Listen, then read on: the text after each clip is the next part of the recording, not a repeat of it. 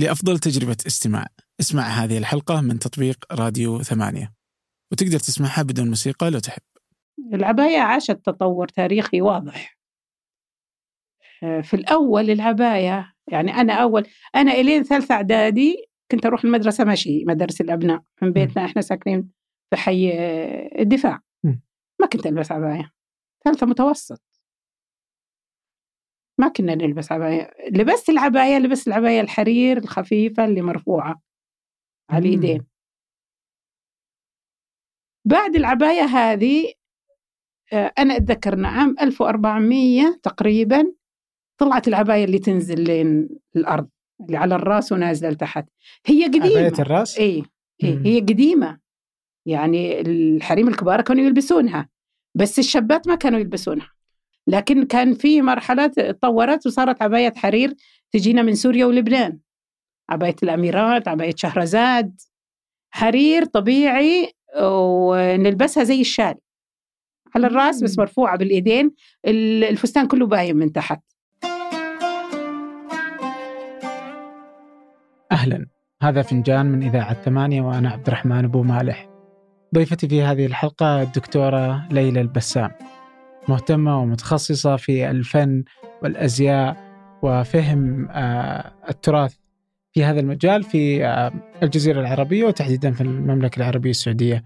فالحديث عن التطورات التي حصلت على اللبس في المنطقة آه، اللبس للنساء كيف تطور العباية بدايتها ونشأتها وتطوراتها الثوب تطوره اختلافه من منطقة لمنطقة والحديث عن هذه التغيرات وكيف تخلوا خصوصا النساء كيف تخلوا عن آه، اللباس التقليدي فجأة.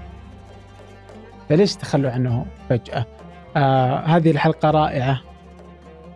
مهمة لكل من هو مهتم بالتراث والتاريخ في آه الجزيرة العربية.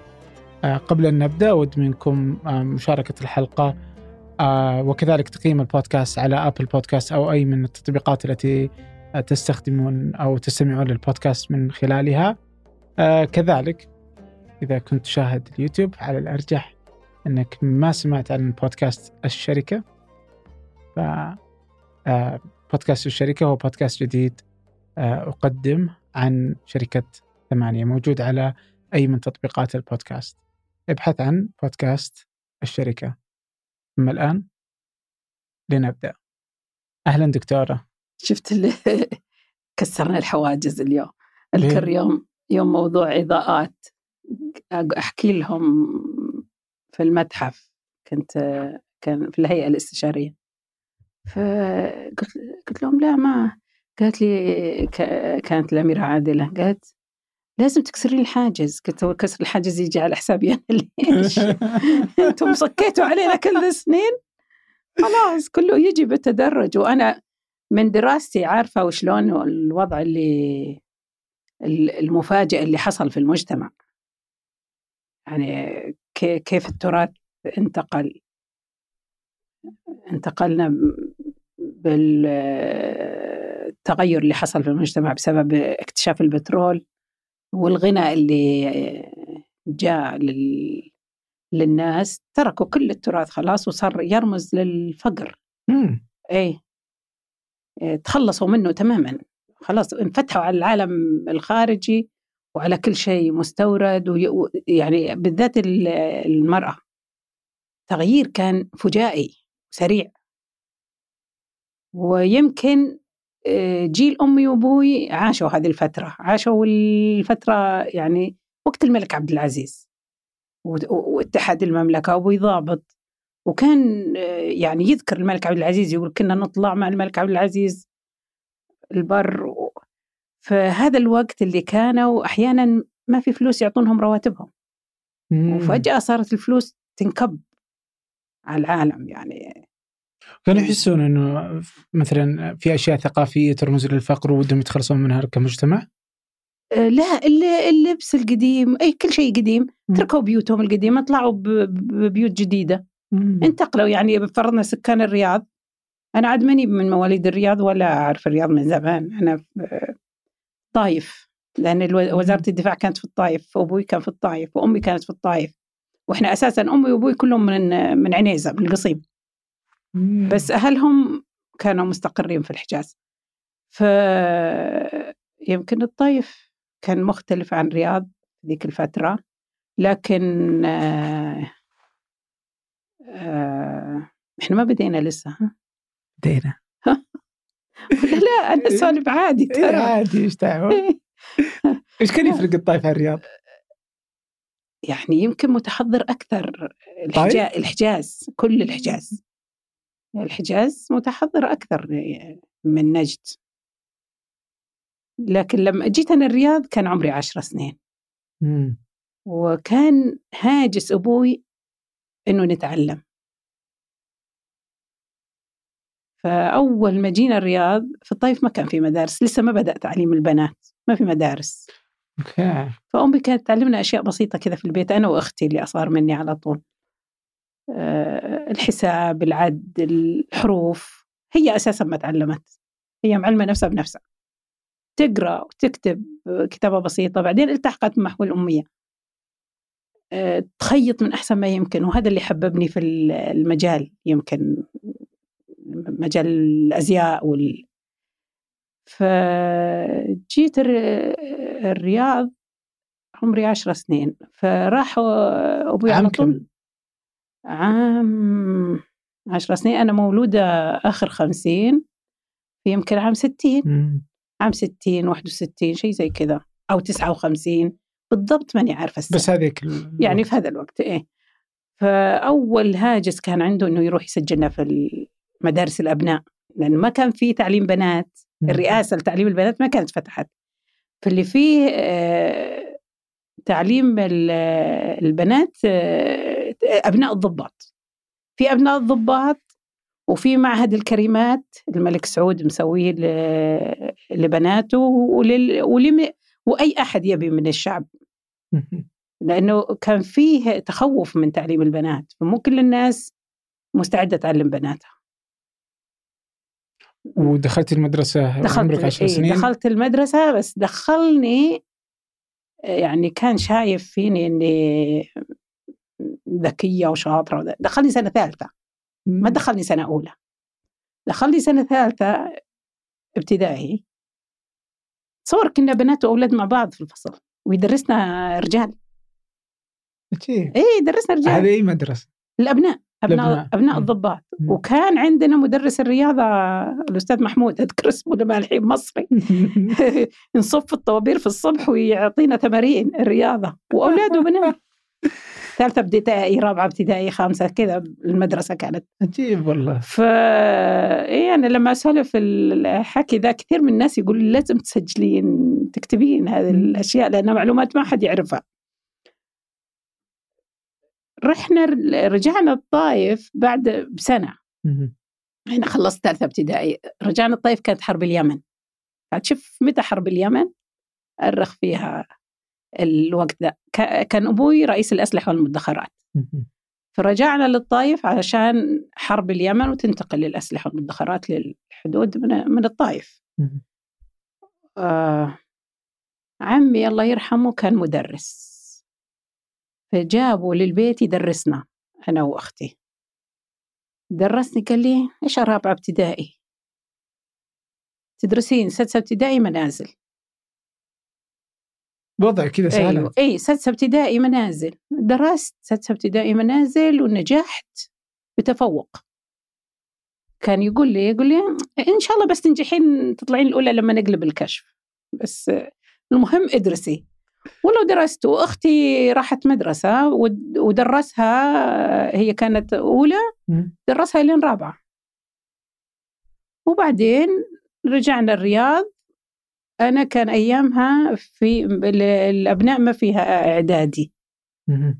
راح آه، الاميره حصة بنت سعود. تدير أو مسؤولة عن مدرسة مبرة الملك سعود. الملك سعود كان مسوي مدرسة الكريمات معهد الكريمات والمبرة.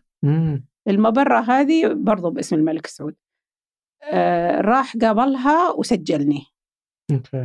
فبدأت مرحلة الإعدادي. وبعدها مشيت الس... مشيت الدراسة بسلاسة وما تأخرت في تعليمي. يعني هذا اللي خلاني ألحق يعني جيلي إذا كان إني ما كان سبقت يمكن بسنة. مم. طيب آه معلش أحس إن هذا مضايق أحس انه مضايق يعني آه طيب تتذكري وش كانوا آه وش كنتوا تدرسون بالضبط؟ ندرس كل شيء. ما ما أشوف إن رياضيات و... اي رياضيات ودين و...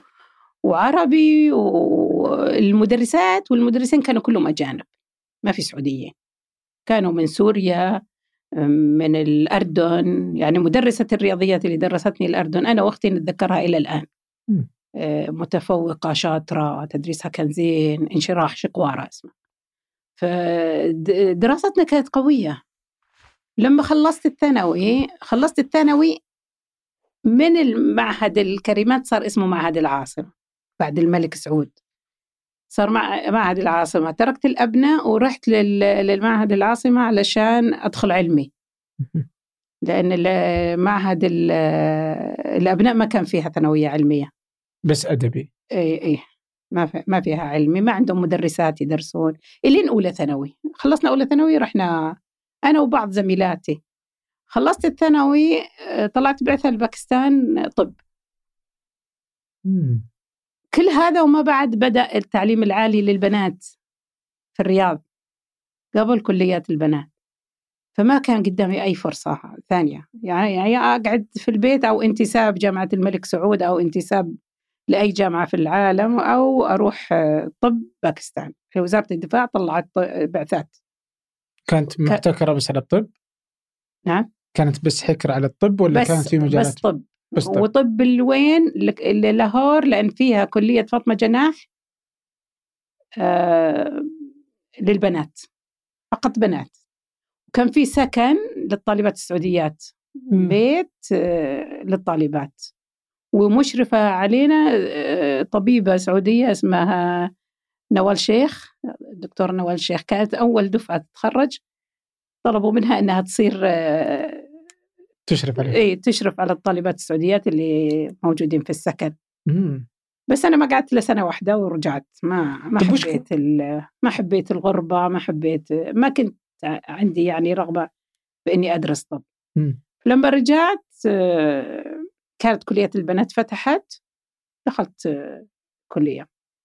بس وش كان الدافع وقتها إذا نتكلم تعليم؟ يعني إنك تكملي تعليمك يعني ما أتصور إنه كان شيء دارج. بس ما كان دارج بين ال... ما كان دارج. لا حتى الرجال ولا أتوقع النساء؟ إيه لا جامعة الملك سعود كانت مليانة طلبة. م. بس ما انتساب للبنات. الأولاد يدخلون الجامعة البنات انتساب. والانتساب طبعا في مجالات محدودة لغة عربية أو آه، أدب. آه، يعني كلية الآداب. الدافع قوي. يعني ما توقعت ابدا اننا نقعد. يعني الجيل ذا اللي خلص الثانوية لا أنا ولا أختي كنا نقعد بدون دراسة نبي نكمل. يعني يا انتساب للجامعه العربية في بيروت كان مطروح الخيار. وبعدين فتحت كليات البنات دخلنا كليات البنات. طيب قبل شوي كنا نسولف فكنت تقولي إنه إنه زمان كنتوا أكثر انفتاحا من الحين. إي إي. شلون؟ إي. كنا أكثر انفتاح آه، ما أدري التشدد اللي حصل. نوعا ما في ناس كثير تحس إنه وعي ديني. يعني صار في معرفة للحرام وللحلال أكثر. كان كان أيام زمان لا. الناس عايشين ببساطة بأريحية يعني ما كنا نتحجب. ما كان في ال ال كل الناس لما تسافر تشيل العباية والغطاء وعادي. لبس محتشم بس ما في. بعد كذا لا جت جت موجة الحجاب. مو بس في السعودية في كل العالم العربي. فهو زي الوعي الديني الناس بدأت تفهم الدين أكثر. ف تغير التفكير تغير التوجه. ولكنه ما هو تشدد كمان. التشدد جاء بعدين. طيب آه. اللي أنا أقول لك فرضنا العباية. العباية عاشت تطور تاريخي واضح. آه، في الأول العباية يعني أنا أول أنا إلين ثالثة إعدادي كنت أروح المدرسة ماشي مدارس الأبناء من بيتنا إحنا ساكنين في حي آه، الدفاع. ما كنت ألبس عباية. ثالثة متوسط. ما كنا نلبس عباية لبست العباية لبست العباية الحرير الخفيفة اللي مرفوعة على اليدين. بعد العباية هذه آه، أنا أتذكر عام 1400 تقريبا طلعت العباية اللي تنزل لين الأرض اللي على الرأس ونازلة لتحت. هي قديمة. عباية الرأس؟ إيه, إيه هي قديمة. يعني الحريم الكبار كانوا يلبسونها. بس الشابات ما كانوا يلبسونها. ما كنا نلبسها يعني. كان اللي اللي يلبسونها يعني عمتي تجينا من القصيم لبستها عباية الفيصول الصوف الثقيلة من الراس للأرض. هي العباية الأصلية التقليدية. لكن كان في مرحلة تطورت وصارت عباية حرير تجينا من سوريا ولبنان. عباية الأميرات عباية شهرزاد. حرير طبيعي ونلبسها زي الشال على الراس بس مرفوعة بالإيدين الفستان كله باين من تحت. حتى كان عندنا أستاذة درسنا تصميم الأزياء الله يرحمها. كانت تقول أنتوا عارفين ليه السوق عندكم الأقمشة اللي بالكنارات من تحت آه، كثيرة؟ لأنه أنتوا تب... هذه الجزئية اللي تبان في الفستان. الكنار اللي تحت اللي زين يعني زينة الطرف من تحت. طيب وأنتم كنتوا ما تلبس كان في بنات كانوا يلبسوا العباية آه، اللي من فوق الرأس؟ ولا كان قطعا هي كلها؟ لا كلها على الرأس.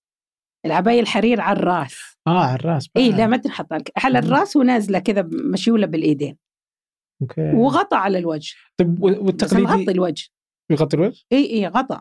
خطوه على الوجه. مم. بس خطوه يعني شفافة؟ مو نقاب. آه. من قماش كذا مخلخل آه، اللي هو يسمونه بورسعيد. اشياء الاشياء اللي يلبسونها كل الحريم يعني إلى وقت قريب. يبان الوجه ولا ما تبان؟ يبان يبان خفيف مو يبان كثير. يعني عدة طبقات حسب ما الواحد يبي يزيد الطبقات أو يخففها. أوكي. بعد العباية هذه اللي كانت تنرفع طلعت العباية اللي تتنزل على الأرض. هذه من عام 1400 جت مع موجة التشدد اللي حصلت. إيه أنا ودي أرجع بس إيه؟ للعبايات التقليدية اللي تقولين مثلا كانوا كبار السن يلبسونها إيه؟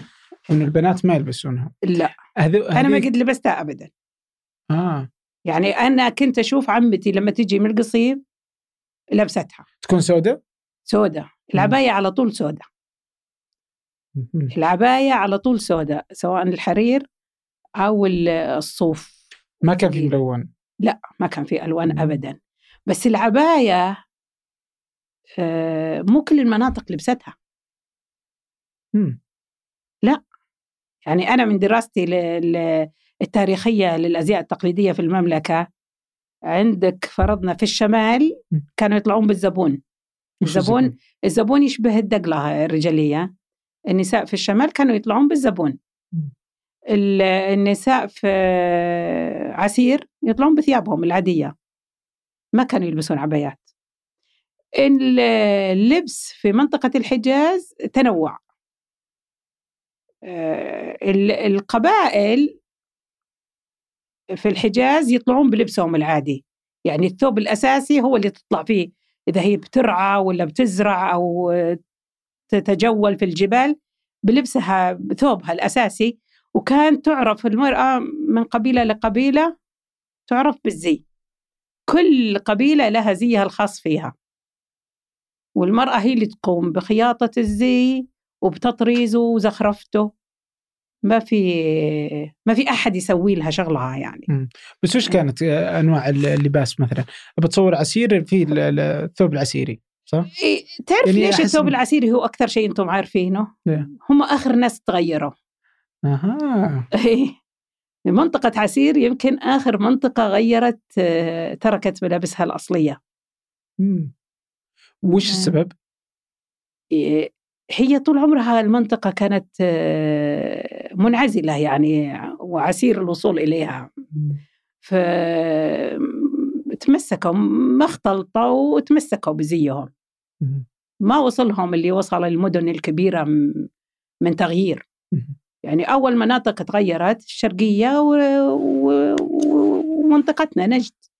هي المناطق هذه الرياض بالذات هي المناطق اللي حصل فيها الانفتاح على العالم الخارجي حصل فيها قدوم الأجانب من الخارج وتقليد أهل البلد لهم في اللبس. وحصل فيها طبعا الأسواق الإنسان كل ما انفتحت له الأسواق وتوفرت له البضائع بيستخدمها. يعني أنا البارح في المحاضرة وضحت لهم كيف أن الألوان تغيرت. الأنواع الأقمشة تغيرت آه، مع التطور بسبب توفر الخامات في الأسواق. يعني الزي الأساسي بقي بشكله نفس شكله الثوب الكبير السحابي هو نفسه. تتغير الخامة. من من القطن أو زي اللي أنا لابسة هذا الحرير الأسود إلى التل إلى الشيفون ودخلت الألوان. توفرت الألوان لبسوا الألوان. ما توفرت الألوان بقوا على اللون الأسود. يعني ما في إحنا يعني في أزيائنا التقليدية ما في رموز في كثير من الشعوب عندها رموز يعني تسوي زخرفة معينة ترمز لها للخير ترمز لها للشر ترمز لها للخصوبة ترمز هذا عندنا إحنا ما هو موجود.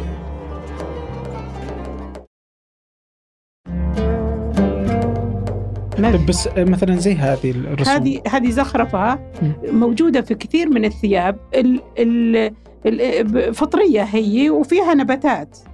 وترمز للبيئة اللي هم عايشين فيها. يعني المرأة تستعير من من البيئة اللي عايشة فيها من النباتات. حتى إنها أحيانا تنقل الزخارف من السجاد اللي موجود إذا عندها سجاد في الأرض.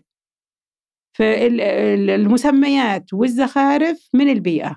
ولكن أنا أقصد أنها ما عندها ما عندهم الرمزية اللي موجودة في بعض البلدان الثانية. زي يعني زي كف يسمونها كف مريم عن الحسد. فيه استخدم الحجاب.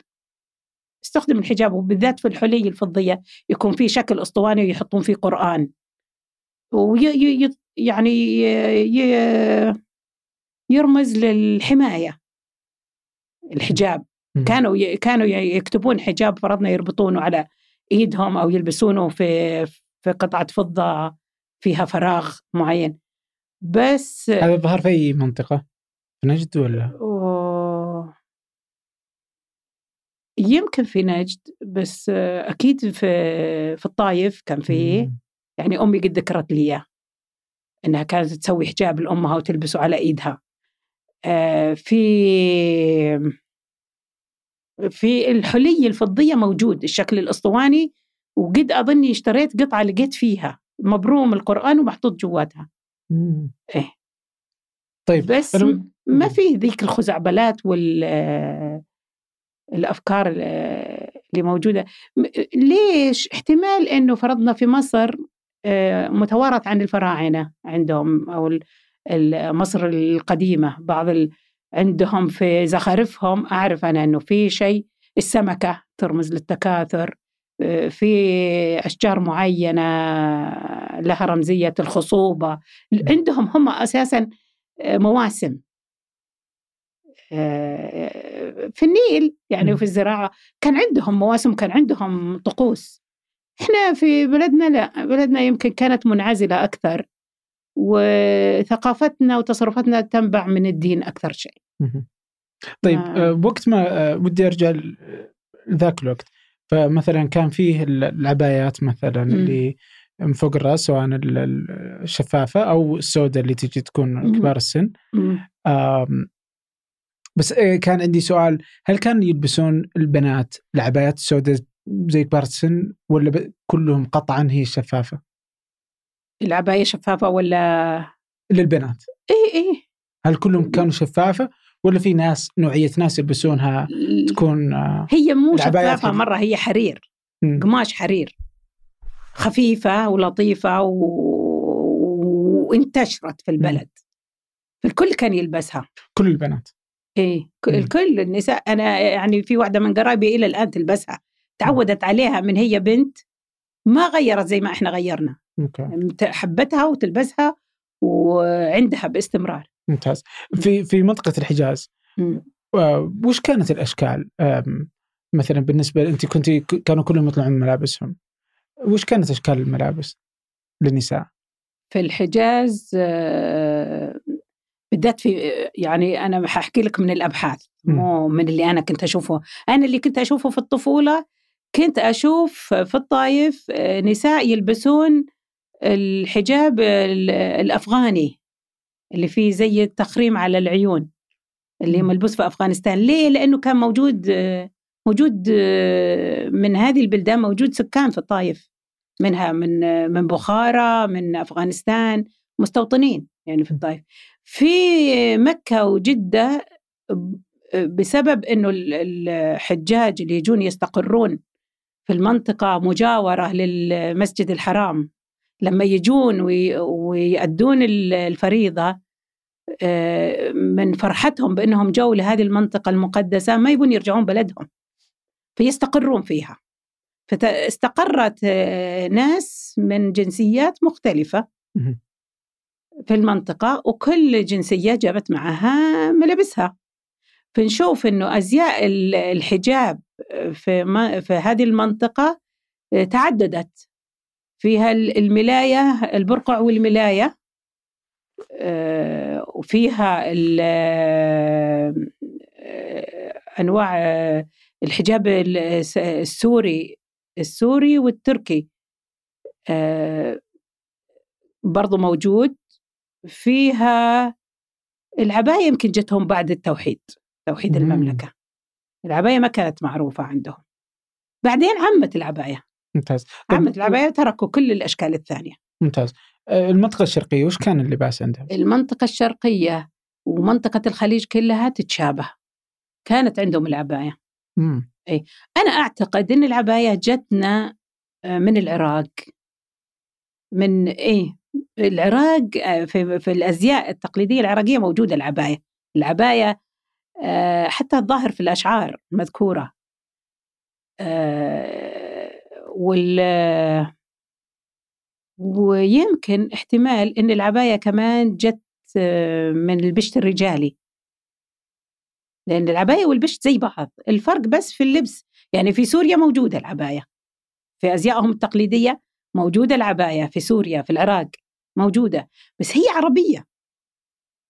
يعني ما أقدر أقول لك إن العباية آه، جتنا من تركيا ولا من إيران لا. لبسهم مختلف في تركيا وإيران لبسهم للاحتشام مختلف. آه، لكن العباية عربية أصلية آه، موجودة في البلدان العربية المختلفة موجودة في الأزياء التقليدية في سوريا آه، والعراق؟ والعباية العباية للرجل والمرأة يعني اللي هو إحنا نسميه بشت آه، مشلح. هو العباية هو البشت المشلح. بعدين لو تشوف العباية النجدية القديمة مطرزة بخيوط الذهب زي البشت الدناديش اللي فيها الكور يسمونها مم. ربثة ولا ولا كشاكيش أكبر من من الرجل. آه. الكور اللي فيها أكبر أكبر حجم وأطول من عباية الرجل. عجيب إيه. وكان هذا اللباس الموجود في آه، المنطقة الشرقية والخليج العربي؟ ونجد.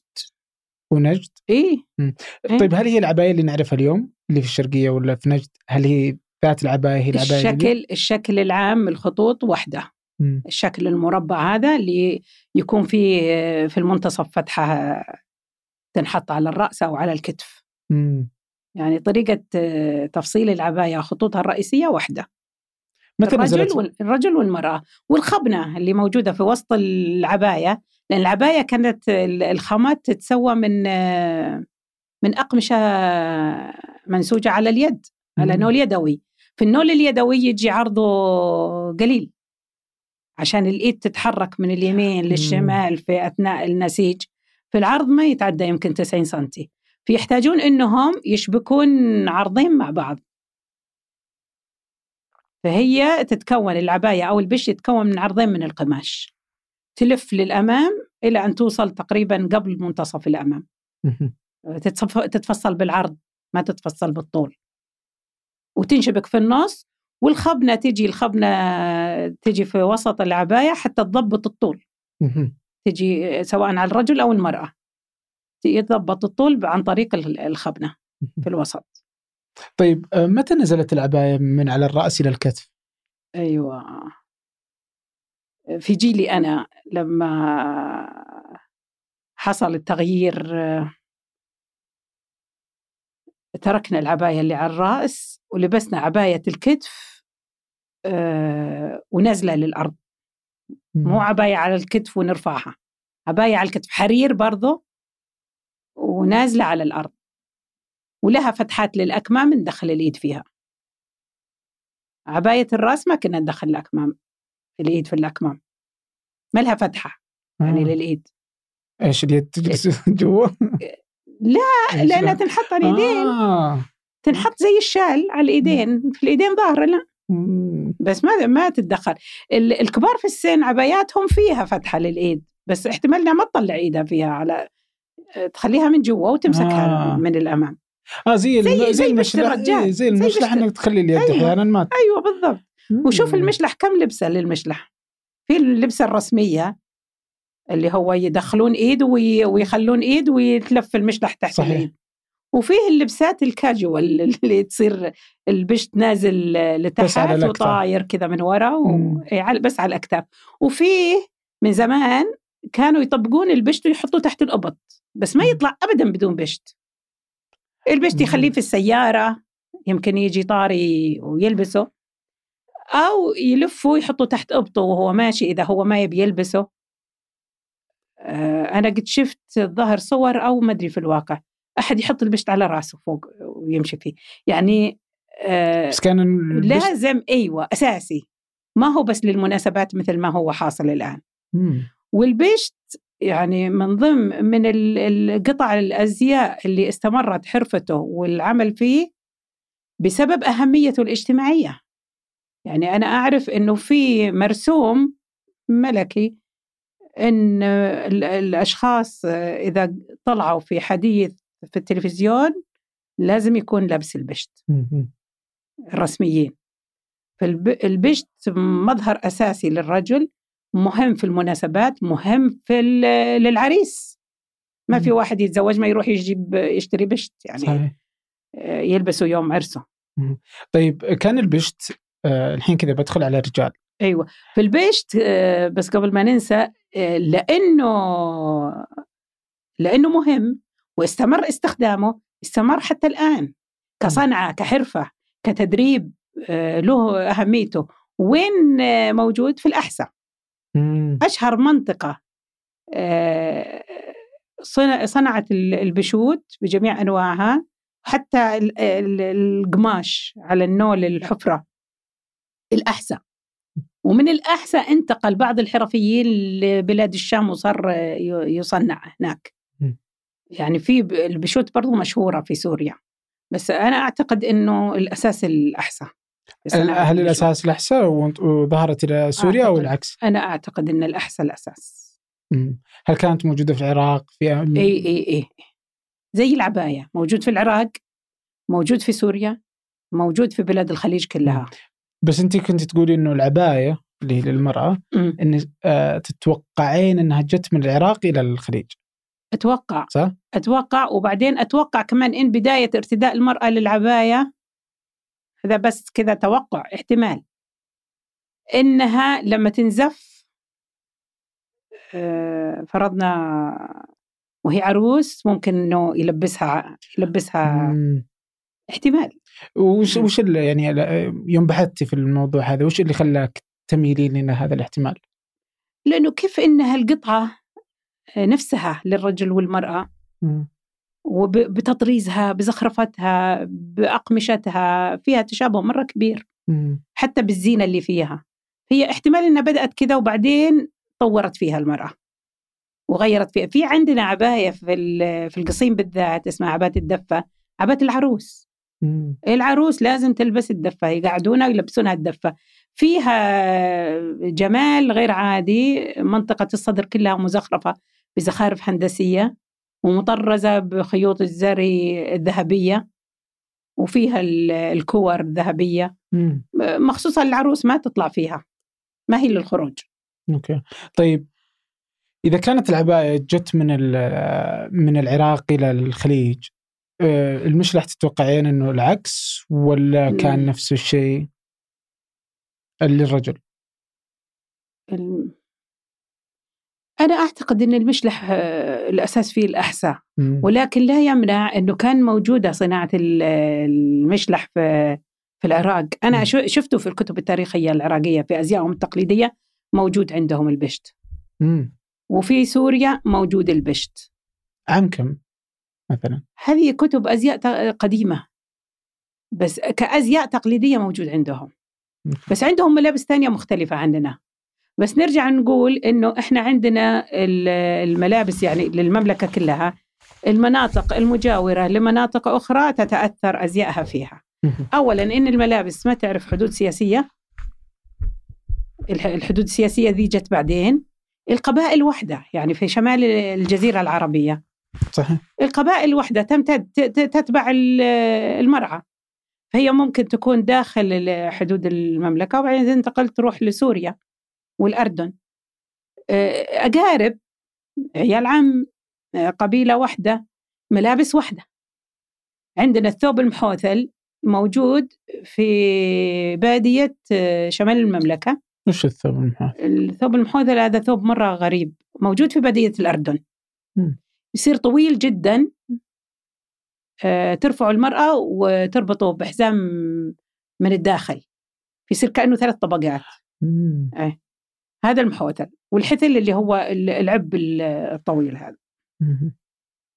طيب أنا ودي الحين أدخل على الرجل هل كان ال- البشت آه، بألوان مختلفة زي ما هو اليوم؟ لا إيش كان؟ البشت يتبع الألوان الحيوان اللي أخذ منه الصوف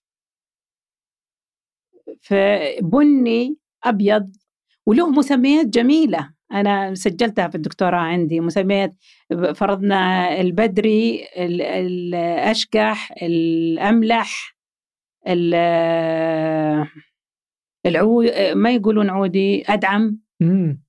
فتتبع الألوان الألوان الطبيعية لأن يجزون الصوف ويغزلونه وي- وي- ويسدونه.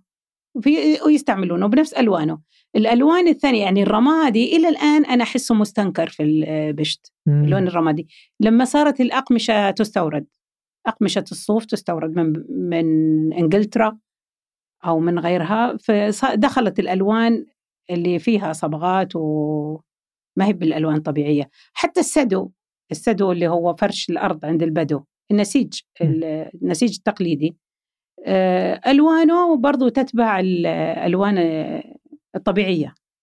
ولكن أحيانا آه، في السدو أو في في في عباءة من الصوف ثقيلة اسمها البيدي. من بيدة من آه، الباحة.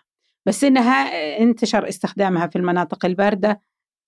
ما ما كانت بس موجودة في الجنوب. حتى أهل الحجاز لبسوها أهل نجد لبسوها في في المواسم البرد. اللي الفروه ولا؟ الب- لا البيدي منطي نطي من الصوف مم. ويجي بلون أبيض أو لون بني ويزخرف بالتطريز بخيوط الصوف يصبغون الخيوط هذه عشان يضيفون له ألوان يعني استخدمت الصبغات أوكي طيب آه هل كانت آه ألوان مختلفة في مناطق مختلفة ولا للبشت؟ البشت آه، ما هو إذا قلنا إنه مصدره الأحسن و- وهي اللي تصدره لباقي المناطق فحيكون نفس الألوان ما يتغير. وكمية التطريز أول كانت أقل. يسمونه دربوجة و ومكسر وحسب التطريز. فكمية التطريز الآن جدا أكبر من من من الماضي. السابق. مم. طيب آه وقتها آه، يعني في الستينات هل كنت تلاحظين الناس آه يلبسون البشت ولا هذاك الوقت بدأ يختفي آه، لبس البشت ب... لا البشت أنا أذكر أبوي دائما كان يطلع معاه بشته إلى في السبعينات يمكن في الثمانينات ما كان ما كان البشت بس للحياة الرسمية أو للاحتفالات أو كان قطعة أساسية. إلى متى بدأت آه، تندثر هذه هي هي شوف كل الملابس آه، يجيها آه، تبدأ تتغير بالتدرج. م. آه، أنا قد سويت دراسة على ثوب الرجال الثوب نفسه كيف تغير؟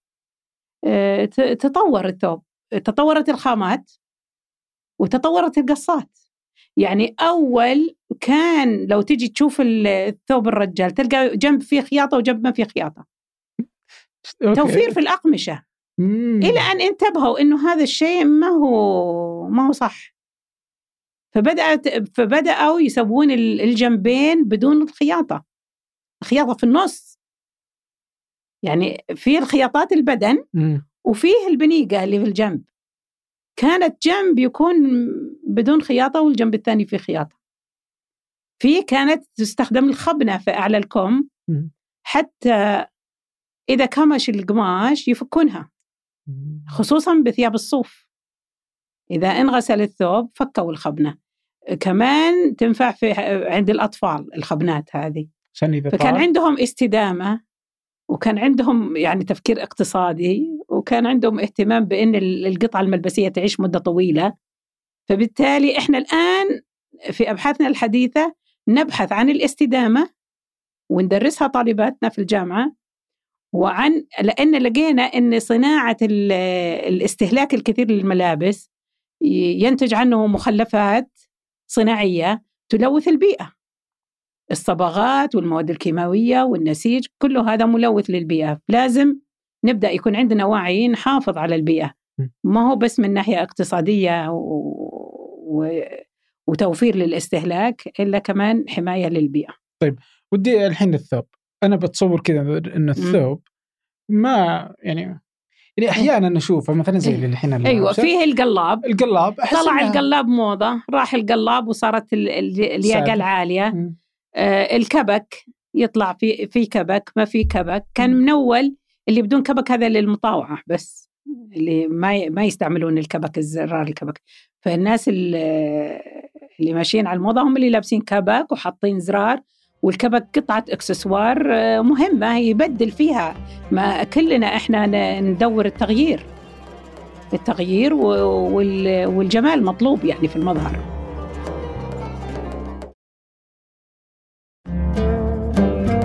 طيب هل كان يعني أنا أحيانا أشوف الثوب وتقول يعني هذه هل هي إنه تطور للثوب إنه أخذناه من الغرب لأنه يشبه القميص الغربي لا لا. إيه إلى حد ما أنا أتصور أنت طبعا. القميص الإسلامي وشه القميص القميص العربي وشو هو الثوب اي بس هل هو بهذا الشكل هل يعني أحس ان الكول, الكول يعني الياقة شفتي مثلا قلاب الآن إيه؟ أحس إنه يعني أجنبي حتى عشان إيه؟ تحط الكرافته فيه جوا وهذه إيه؟ تغطيها فهل معقول إن عندنا طبعا الملابس الرجالية الأجنبية من وين جت؟ يعني ما. ملابسهم كانت الملابس الأساسية لما تشوف تبحث في الأزياء الإنجليزية أول ولا الفرنسية تماما مختلفة عن لبسهم الآن. يعني البدلة هذه ف أعتقد إن بعض الملابس اللي هم يلبسونها الآن أخذينها مننا. يعني ما كان ما كان لبسهم كذا. طيب الثوب كيف كان هل كان منتشر هذا هو اللبس في الجزيرة الثوب العربية؟ التقليدي السعودي كان أوسع بكثير من الآن. واسع مقطع. يسمونه مقطع. يعني اسم مقطع للمرأة وللرجل يستخدم. آه، فكان واسع. كان في مخبات داخلية. الفتحة آه، مستقيمة من الأمام من هنا. ومدور. وفي الفتحة الجوة آه، يسمونها مصلاتة. الجيب داخلي. بعدين لما ظهرت الساعة الساعة اللي بسلسلة سووا الجيب البراني ذا وسموه جيب الساعة يحطون فيه الساعة إيه. مم. حتى اسمه جيب الساعة. الجيب. أيوه وعملوا الجي... الجيوب اللي من الجنب. أول ما كانت في الجيوب اللي في الجنب ولا الجيب الساعة كان في جيب داخلي وجيب كبير على الصدر من جوا من فتحة الأمام يدخل إيده في في الجيب. والجيب اسمه مخبات. كلمة الجيب يعني الجيب في اللغة العربية الفصحى اللي هو الصدر. يعني لما نقول فتحة الجيب يعني فتحة الصدر. آه، آه، إحنا نسميه جيب هو مخبات. لو تشوف أي شخص كبير في السن بيقول لك مخبات ما يقول جيب. وكان هذه التغيرات. طب آه، كان الثوب هو اللبس اللي موجود في إيه. في السعودية بالإجمال؟ الثوب, الثوب آه، غالبا كان من اللون ال- الأبيض أو الأبيض اللي يميل للإصفرار حسب الخامة وحسب المستوى الاقتصادي. يعني قماش الخام العادي كانوا يستعملونه عامة الناس كانوا يستعملونه في ثيابهم ملابسهم من الخام. قماش الخام الأبيض. في البفت آه، أفخم. قماش البفت. في في يعني أنواع من الأقمشة بس كله كان دائما أبيض. وكان هذا على مستوى مناطق المملكة؟ ولا تختلف؟ في أماكن ما يلبسون الثوب؟ آه، في أماكن ما يلبسون الثوب. بس الأغلب كان عندهم ثياب. في الشمال مثلا؟ إيه، في الشمال في الحجاز في الوسط في الشرقية كلهم لبسوا الثوب. والأردية اللي فوق الثوب برضو كان فيها تشابه. يعني بين الشرقية والشماليه ونجد كلهم لبسوا الدقلات في دقلة وفي زبون وفي صاية. ولكن كلها آه، تتشابه في الوظيفة إلا الاختلاف يمكن في الخامة شيء للشتاء شيء للصيف شيء مطرز آه، الرجال لبسوا الملابس المطرزة حتى الثوب كان يطرز وبيطرز بلون أحمر وأبيض. مم. على فتحة ال- الجيب على طرف السروال على طرف الكم. بالكساير شيء آه، غرزة يسمونها كساير. كانت تزين آه، ملابس الرجال. آه، ملابس الرجال الثوب كان يطرز السروال كان يطرز حتى في الحجاز عندهم تطريز جميل للسراويل الرجالية. في القصة والنسله فيه غترة. غترة منزكه غترة بيضة منزكه مطرزة. مطرزة بالأبيض. هذه ممكن لو أحد يشوفها يرجعها موضة. جميلة مرة. مم. والشماغ هو اللي الاكثر شيء عام المملكة الأحمر. يعني ما استخدمنا الألوان الأخرى في العراق في الشام استعملوا الأخضر استعملوا الأسود. في المملكة الأحمر هو اللي اللون المستخدم في كيف دخل الشماغ إلى المملكة؟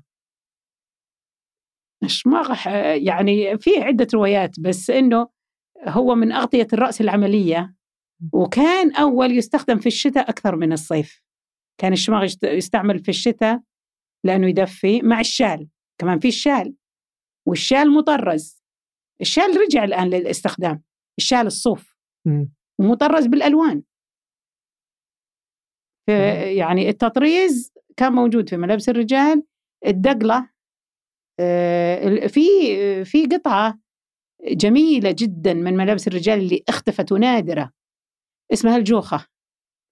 قماش الجوخ ومطرزة بقيطان رفيع آه، من الذهب مم. جميلة جميلة جدا وكنت تقول انه إن شاء الله كل هذه الثياب تشوفونها في كتابي اللي جاي إن شاء الله عن. قريب إن شاء الله الحين كنت تقول إن الدقلة لها وظيفة وش كانت وظيفتها؟ الدقلة لا أقصد في الشتاء يلبسون هي ال- الرداء الخارجي.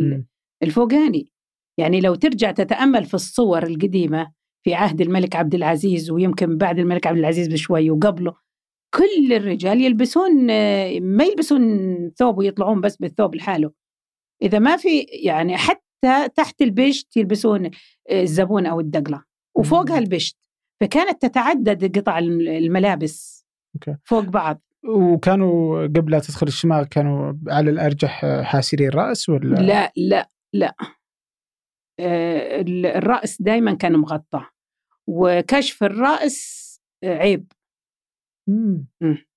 وش كانوا يغطونه فيه؟ يغطون؟ بقماش قماش أي قماش ممكن يتسوى حتى أنهم ممكن يحيطونه بزخرفة زي الخطوط من الصبغة آه، في كل منطقة الخليج ومو بس في السعودية مم. لازم الرأس يتغطى ويتغطى تلبس الطاقية والغترة بجميع أنواعها وأشكالها وأقمشتها. طيب آه الملابس الداخلية للرجل بعدين آه، يعني أنا أنظر لها مثل البرقع. الملابس هذه آه، فرضتها الظروف الجوية. يعني إيش تتوقع الواحد بيمشي في الشمس ولا يكون في البر والصحراء وراسه مكشوف. فهي حماية حماية لل للجسم. البرقع البدوية ليش لبست برقع؟ ليه؟ تحمي وجهها من الرمل وال والعوامل الجوية. مم. النساء بغير غير البدو ما لبسوا برقع. أوكي. طيب على هذه الأنواع من اللباس للرجل أو للمرأة مم. هل كان فيه بنوع اللباس تمييز للتراتب الطبقي في المجتمع؟ أه نرجع نقول الخامة. الخامة تدل على المستوى الاقتصادي. آه، التعدد في في القطع الملبسية يعني كان كان في ناس من الفقراء ما عندهم ثوب ثاني يلبسونه. يعني إذا توسخ يغسلونه وينشفونه ويرجعون يلبسونه. الوفرة تنوع الخامات الزخرفة الزخرفة دليل كبير على المستوى الاقتصادي والخامات اللي تستخدم في الزخرفة لأنهم كانوا يستعملون خيوط مطلية بالذهب والفضة الترتر برضو نفس الشيء. آه، هذه اللي تميز طبقات عن بعض. تذكر آه، يعني يعني مثلا زي كذا إنه في الأحساء إنه العوائل الغنية تلبس الغتره مثلا. آه لأن الغتره البيضاء تتوسخ بسهولة. بينما الحمراء يمديها تاخذ وقت لين تتوسخ. فهذه تعطي الطبقات العليا أو الأكثر هو آه يعني أنا إن سألت سؤال البارح في المحاضرة آه ليه آه اللون الأسود منتشر أكثر من الألوان في اللبس لما ترجع تلقى اللون الأسود يتحمل المرأة لما تطلع تشتغل في الحقول ولا ترعى ولا اللون الأسود يتحمل أكثر بالإضافة لأنه عدم توفر الخامات في البيئة. أنا لاحظت إنه كل ما توفر لهم خامة غيروا. يعني بالنسبة للثوب الثوب الأساسي في نجد اللي هو ثوب التور أو الثوب الكبير السحابي آه، نفس التفصيل ونفس المناسبات ولكنه يتغير بتغير الخامة واللون من فترة لفترة. هذا أنا أرجعه لتوفر الخامات في السوق. إذا توفر آه، نوع من القماش ورد جديد آه، للمنطقة استخدمته المرأة في ثيابها. طيب إذا أخذنا اليوم آه هذه التغير هذا اللباس المختلف الموجود في مناطق المملكة أو في دول الخليج العربية آه وش اللي اليوم بقي من هال من هالملابس التقليدية اللي اليوم حنستخدمها. إيش اللي بقي؟ إيش اللي بقي من الأشياء التقليدية؟ مثلا يعني العباية أتوقع إنها واضح. إيه الثوب إيه هل لا يزال هذا الر... الرجل حافظ على الأزياء ازياء التقليدية أكثر من المرأة. مم. المرأة يعني لما جت فترة الطفرة واغتنوا الناس وانفتحت البلد على العالم الخارجي وجونا جنسيات مختلفة من برا المرأة تأثرت بسرعة وتركت تماما خاصة الصغيرة في السن تركت تماما الملابس التقليدية. أنا أمي عمرها 80 سنة تقريبا. ما أتذكرها لبست لبس تقليدي. أبدا. كان عندها أتذكر في طفولتي أنها كان عندها بعض القطع لأمها. تفتح كذا وهذا اللي يمكن حببني بالأزياء التقليدية. أنت تعرف إنه أنا في زواجي لبست ثوب تقليدي. رغم إني أنا متزوجة في السبعينات يعني كانوا كل البنات يلبسون الثياب البيضاء. وهذا كان مستنكر؟ إيه. مم. أنا كان عندي ميول قبل الدراسة لهذا النوع من الملابس. طلبت من أبوي قلت له أنا أبي أبي ثوب. ما أدري ليش يعني مستغربة تماما. وأخذت الثوب هذا معي لأني تزوجت ورحت أمريكا على طول. أخذته معي. وجاني اتصال من النادي اللي مسؤول عن زوجات الأجانب اللي موجودين في البلد. قالت لي نبي نسوي حفل كل الناس تلبس فيه ازيائها التقليدية. عندك تلاقي عندي. جت حتى أخذتني من البيت ورحت معاها بيتها وصورتني صورة آه، جدا جميلة. يعني أعتز فيها الصورة هذه باللبس كامل تقليدي.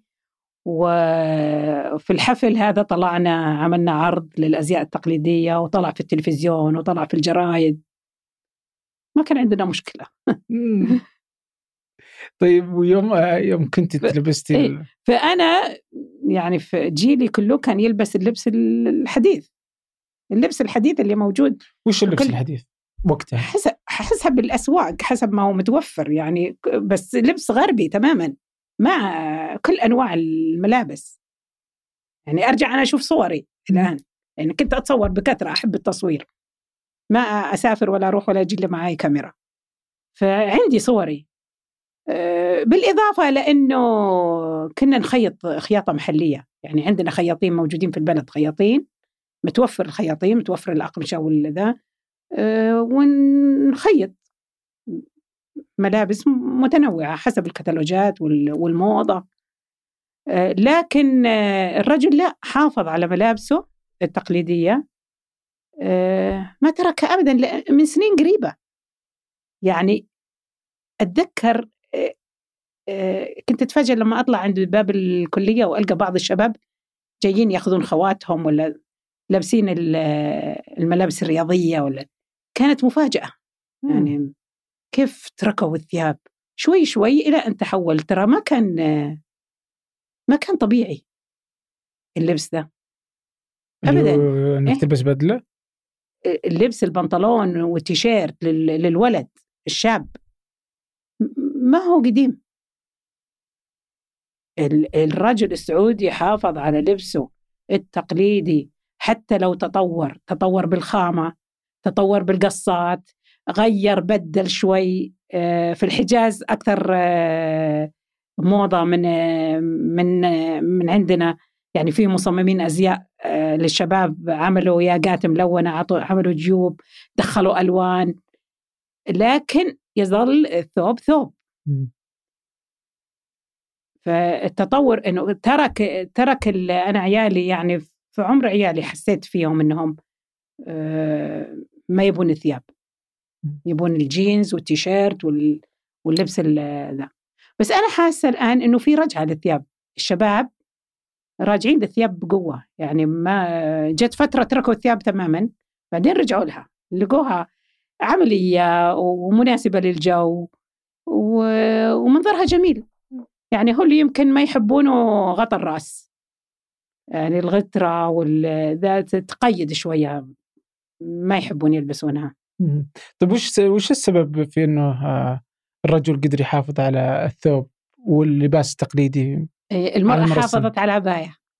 بس اللي تحت العباية أخذت راحتها.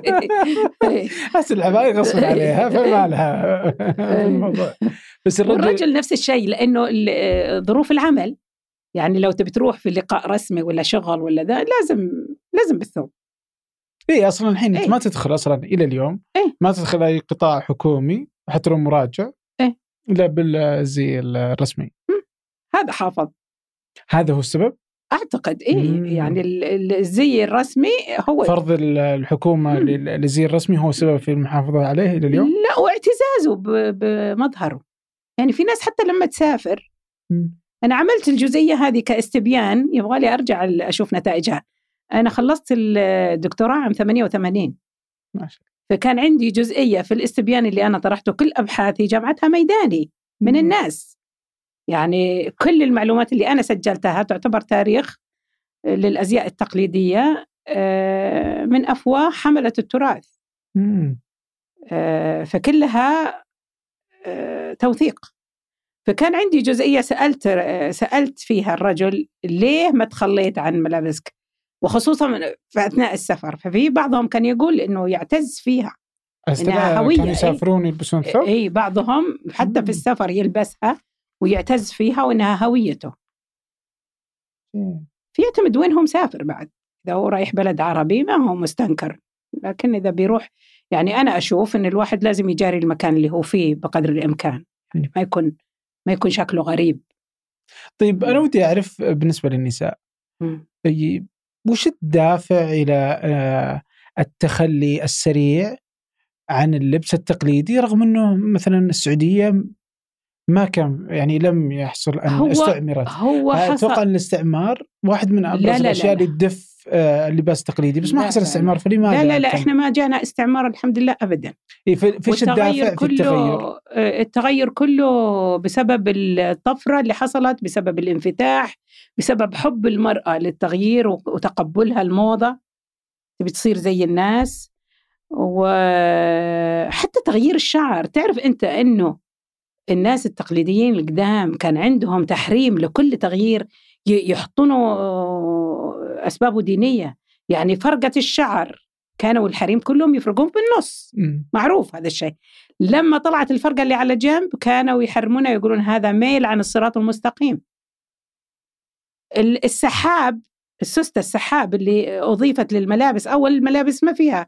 آه، فيه آه، معلومة حلوة آه، بالنسبة للسحاب. قبل السحاب ما يكون في, في الزي.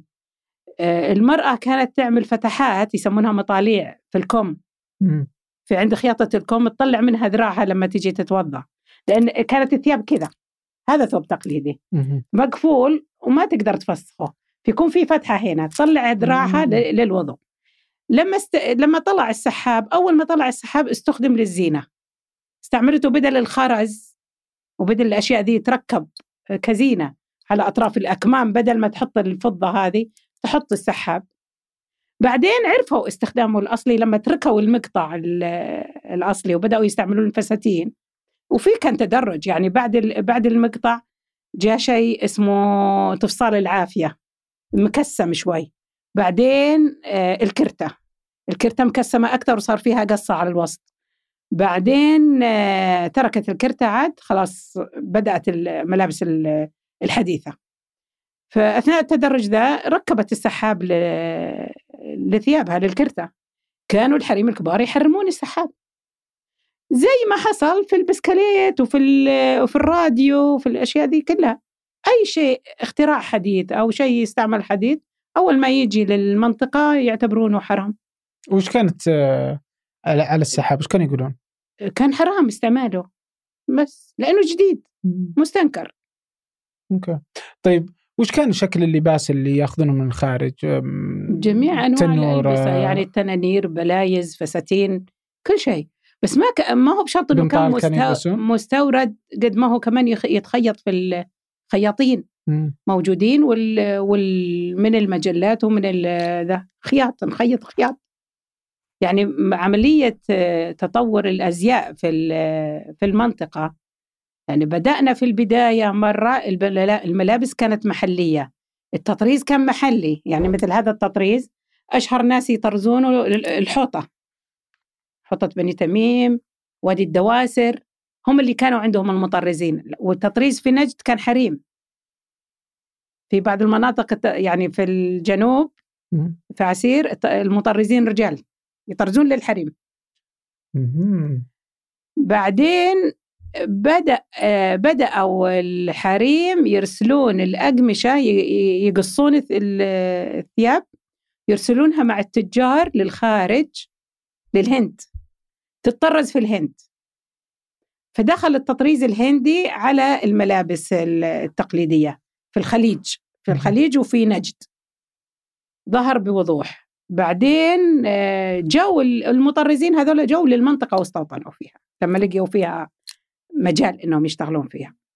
وعم حتى إنهم يسمون الثياب هذه يسمون يسمونها ثياب هند. مم. ثوب هند ولا دراعة هند مقطع هند. آه، لأن التطريز هندي. بس التطريز هندي للزي السعودي. ما هو الزي في ناس تعتقد أنه استوردنا الملابس من الهند. لا. هي ملابسنا بخطوطها وأقمشتها وشكلها ولكن غيرنا التطريز. من التطريز ال- الحرير الملون إلى تطريز الزري المذهب آه، المطلي بالذهب والفضة والترتر. بعده آه، جاء التغيير اللي على الشكل. آه، الت- التقسيم الملابس كانت كلها مستقيمة خطوط مستقيمة وواسعة. جاء التقسيم وانتقلوا شوي شوي إلى أن جت الطفرة اللي حصلت بعد اكتشاف البترول وتوفر المادة عند الناس والانفتاح على العالم الخارجي والتغيير الكامل. طيب آه، متى تتذكرين اللحظة اللي كنت آه، وجدتي نفسك مهتمة بالأزياء؟ والله زي ما قلت لك يعني إذا كان إنه أيوة في حدث صار أول مرة زرت عنيزة. اللي هي بلد أبوي وأمي. آه، في سوق الحريم اشتريت ثوب. ثوب تالي من أرقى أنواع الشغل. اشتريته بمصروفي وأنا كنت في الإعدادي أيامها يمكن 13 14 سنة. اشتريت هذا الثوب. هذا أول ثوب اشتريته. لكن آه، ليه عجبني؟ ليش اشتريته؟ ما أدري. بعد كذا لما جاء موضوع الزواج ولبست الثوب آه، الثوب الشي... الثوب شيفون أحمر ومطرز بالذهبي. كان تقليدي؟ تقليدي. وكان في رفض موجود. الآن أنا عندي كولكشن عندي مجموعتي الخاصة لأنه في البداية بديت أدرس. م. أخذت الموضوع دراسة بحتة. أستعير الثياب من الناس أدرسها أرسمها أشف الرسوم اللي عليها بالكلك والقلم. م. كل أنواع الرسوم رسمتها موجودة في أبحاثي. أصورها وأرجعها. إيش كنت تدرسي وقتها؟ إيش درستي؟ إيش درستي في الجامعة؟ أنا درست من الطب والعلوم للاقتصاد المنزلي. مم. والاقتصاد المنزلي بعد البكالوريوس يتفرع يا تغذية وعلوم أطعمة يا ملابس ونسيج. فكنت محتارة بين الاثنين. بعدين غلبت الملابس والنسيج. ولما خلصت السنة التمهيدية واخترت موضوع البحث كان اسم رسالتي آه، الملابس التقليدية آه، التراث التقليدي لملابس النساء في نجد مم. وبعد ما ناقشت آه، بأسبوع تقريبا جاني اتصال من مركز التراث لدول مجلس التعاون يطلبون إهداء أرسلت لهم نسخة بعدها بأسبوعين جاني عقد يبون ينشرونها كتاب مم. وأول كتاب تقريبا يغطي الأزياء ومرجع أساسي في الأزياء التقليدية. مو بس للمملكة للدول العربية كلها. وهذا الكتاب اللي آه، شهر اسمي في هذا المجال. لأنه انتشر في كل مكان آه، ودراسة عميقة ومتوسعة ودقيقة عن الأزياء التقليدية في نجد. بعده عاد كملت الدكتوراه بعدها بكم سنة خلصت الدكتوراه عام 88 يعني بين الدكتوراه والماجستير حوالي خمسة سنين. الدكتوراه كانت الأساليب والزخارف للملابس التقليدية, التقليدية في نجد. دراسة ميدانية مقارنة بين ملابس الرجال والنساء. درست ملابس الرجال في الدكتوراه. تعمقت فيها وعملت بينها وبين النساء مقارنة. جميع أنواع العناصر المقارنة و يعني وش يعني وش الدافع اللي يخليك كذا الاهتمام هذا بالزي وباللباس اللي خلاك يعني تاخذينه كذا مشروع حياة؟ آه هو بدأت فيه شوي شوي. يعني م. عندي ميول للتراث والدليل على هذا إني حتى أخذت ثوبي والذهب اللي أنا كنت جايبته عند زواجي معي لأمريكا. وكويس إني أخذته يعني استفدت منه. في هذه المناسبة اللي حصلت ترى موجودة جزء من الصورة موجود في الإنستغرام. حسابك؟ حسابي. مم. واحدة جتني تزورني من القصيم.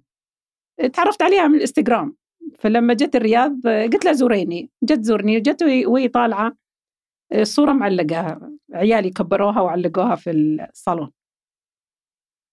آه قالت لي ممكن أصور جزء. من الصورة دي من كثر ما هي عجبتها. فصورت الجزئية وحطتها إنستغرام وأنا حطيتها في حسابي. آه ممتاز. أجل احطها في وصف الحلقة. دور عليها. اللي اللي فبدا من صغر. ويمكن تأثير أمي وهي تفتش في ثياب أمها. ثبت في راسي وأنا صغيرة. وأكيد إني عندي حب لهذا الشيء. عندي ميول وعندي حب وعندي عندي رغبة إني أدرسه. ولكن هو التوجه جاء من الله. يعني ما ما هو اطلاقا ما هو مقصود. طيب ليش تشوفي اليوم كذا فيه ضعف في اهتمامنا بتوثيق هذا الجانب من تاريخ؟ آه أنا ما أشوف إنه في ضعف. آه في يعني في غيرك يوثق اللباس والزي؟ أنا أشرفت على طالبات وخليتهم وثقوا المناطق المختلفة بالإضافة لدراساتي أنا. يعني أشرفت على طالبة من أهل الحجاز الدكتورة ليلى فدا وثقت أزياء آه، مكة في الماجستير وأزياء قبائل الحجاز كلها كانت تسافر من قبيلة لقبيلة وثقتها آه، في الدكتوراه. وأشرفت على طالبة الدكتورة تهاني العجاجي الآن في الماجستير وثقت أزياء الشمال. وفي الدكتوراه أزياء بادية نجد ومشغولاتهم اليدوية.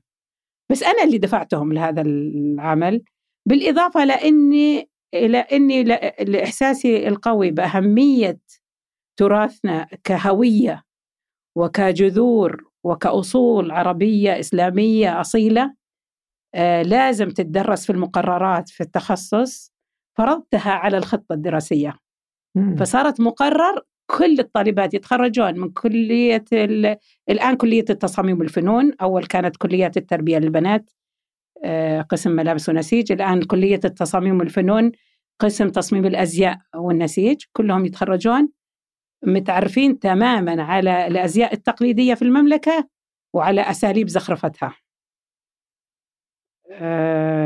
فيعني أشعر آه، ليه تممتي أنها تكون في المناهج؟ أنا أطالب إنها تكون في كل المناهج وكل المراحل.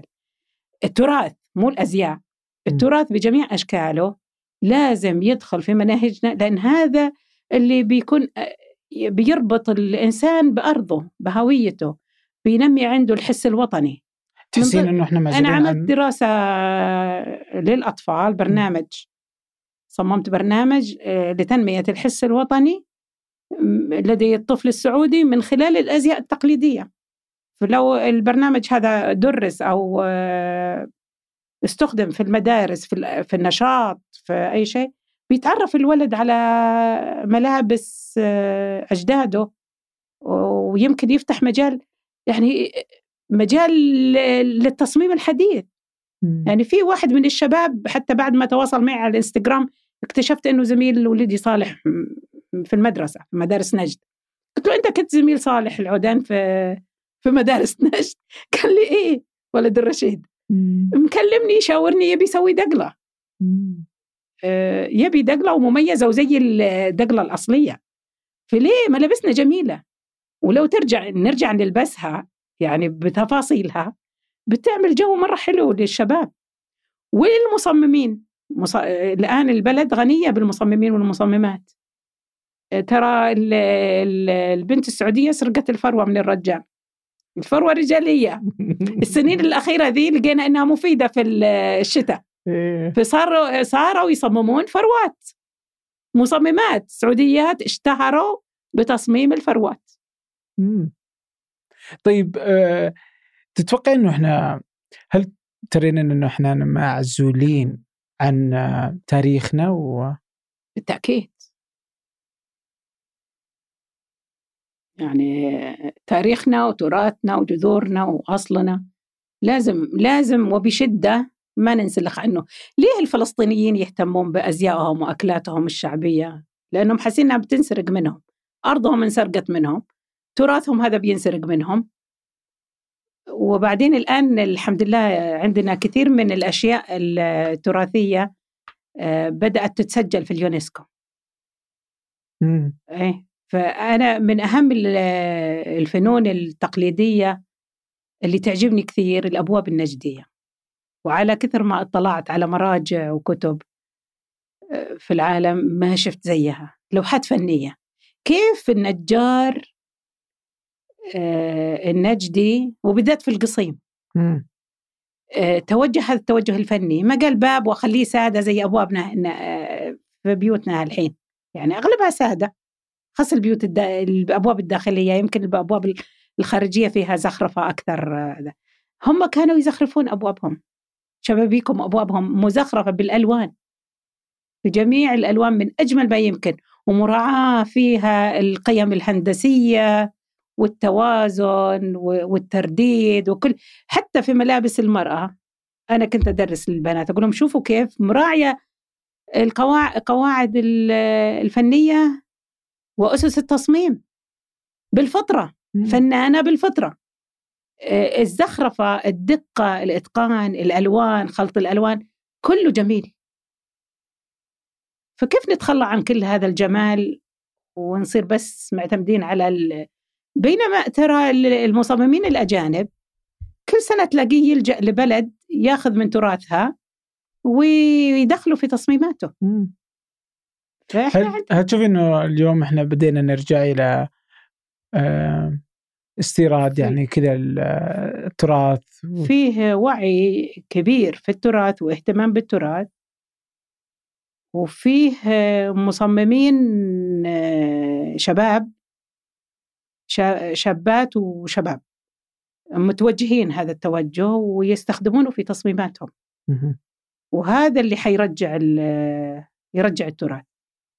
لأن التراث ما لازم ناخذه زي ما هو وكأنه قطع متحفية. لازم يعيش معانا.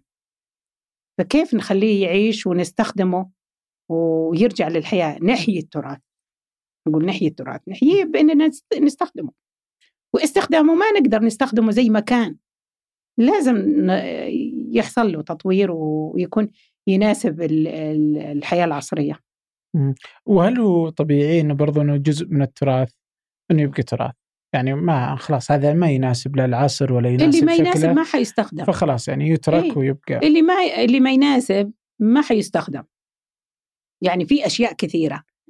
مستحيل إننا نرجع نستعمل أدوات الطبخ القديمة ونستعمل القفف الخوص بنفس لكن آخذ الخوص بتقنياته التقليدية وأعالجه وأحوله إلى حقائب يد حلوة جميلة. في جمعية سليسلة في جدة عملوا هذه العملية طلعوا قطع مرة جميلة من الخوص. وأعتقد إن الخوص مستعمل في كثير من البلدان.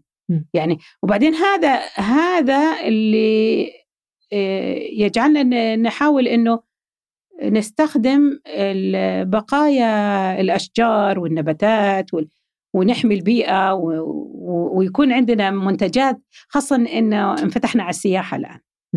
وجود السياحة في البلد آه، أي سائح يبي ياخذ تذكار معاه وهدايا السنة هذه أنا وجهت طالباتي في البحث الموجه لأبحاث كل منتجاتها بتكون تصميم يا إما لفرش الفنادق آه، والمناطق السياحية يا إما للهدايا والتذكارات السياحية يعني أشياء كلها لها علاقة بالتراث ومن ومن المناطق المختلفة وتطلع منتجات من نفس البيئة ونفس التصاميم والزخرفة وتطور في آه، في الأفكار. يعني آه، أستخدمها في مفرش في مخدة في شنطة في استعمال أقدر أقدر أستعمله الآن استعمال حديث. ولكن الزخرفة اللي موجودة عليه أنا في سنة من السنين اشتغلت آه، مع مجموعة من المصممين بدعوة من الأميرة نورة بنت محمد لما كانت في القصيم. تطوير للحرف للحرفيات في القصيم. أه طورت معاهم حرفة السدو حولتها إلى كلف استخدمتها في تصميماتي للملابس. شغلت الحرفيات كنت أرسل لهم الخيوط أنا لأن خيط الخيط الصوف لا يتناسب مع الملابس. فصرت أرسل لهم خيوط التطريز بالألوان اللي أنا أبيها. تشتغل لي بالزخارف التقليدية تشتغل لي الشريط من السدو وأنا أركبه على القطعة الملبسية. وعملنا معرض كبير نحن معا في نيارة آه، كل الشغل اللي سويناه تطوير لحرف حرفيات بشكل معاصر. بهذا الشكل الحرفية بتستفيد. الحرفة بتستمر. بس استمرار الحرفة برجع أقول لك مهم جدا إنه الآن هيئة التراث وأنا إن شاء الله معاهم آه نحاول نوجد مراكز للتدريب. والمراكز هذه تتوزع في في المملكة في, في جميع المناطق. كل منطقة مشهورة بحرفة ندرب الشباب فيها على حرفتهم. الحرفيين الكبار قبل لا يتوقفون عن الحرفة بسبب ضعفهم الصحي أو كبرهم آه، يدربون جيل جديد. فتستمر الحرفة موجودة. ننتقي الحرف اللي قابلة للاستخدام ونطورها وتفضل على طول. ويصير عندنا شيء مميز. في ظهر آه، إذا ما خاب ظني إنه مشروع الارامكو في آه، في في مسألة الحرف في, في كثير المناطق. في بارع مم. بارع في هيئة كانت في هيئة السياحه الآن مع وزارة السياحه آه، لا الثقافة. وزاره الثقافه يشتغلون ولازم الكل يشتغل من كل جهة يعني أنا لما أدرب الطالبات في في جامعة نورة أعطيهم المادة النظرية العلمية عن التراث وتتخرج الطالبة وهي تقدر هذا التراث مأخذته مقرر دراسي مختبرة فيه وتطلع تدرب عليه. أو أو تطوره وتستعمله في تصميماتها كمصممة أزياء. طيب ودي أسألك وش سبب إهمالنا للتراث؟ نرجع نقول إنه كان رمز للفقر. إيه؟ بس إلى إلى الحين يعني هذا اللي لا مو إلى الحين. يعني بتصور إذا كان رد فعل انذاك إيه؟ جعلنا من ذاك الوقت إلى اليوم. بس أنا أعتقد إنه كان في اهتمام في التراث يعني آه، هيئة السياحة والتراث الوطني. كانوا مهتمين. بارع وقبل بارع كان في برضه اهتمام في الحرف بس إنه يعني الموضوع ما كان سهل. أنا عاشرت الحرفيات. ثلاث سنين ونحاول عملنا زي مركز. لتدريب للتدريب طلع منه نتيجة بس إنه الموضوع ما هو بسهل. موضوع الحرف ما هو موضوع سهل بس بس إنه ضروري. يبي له تدريب ويبي له تطوير.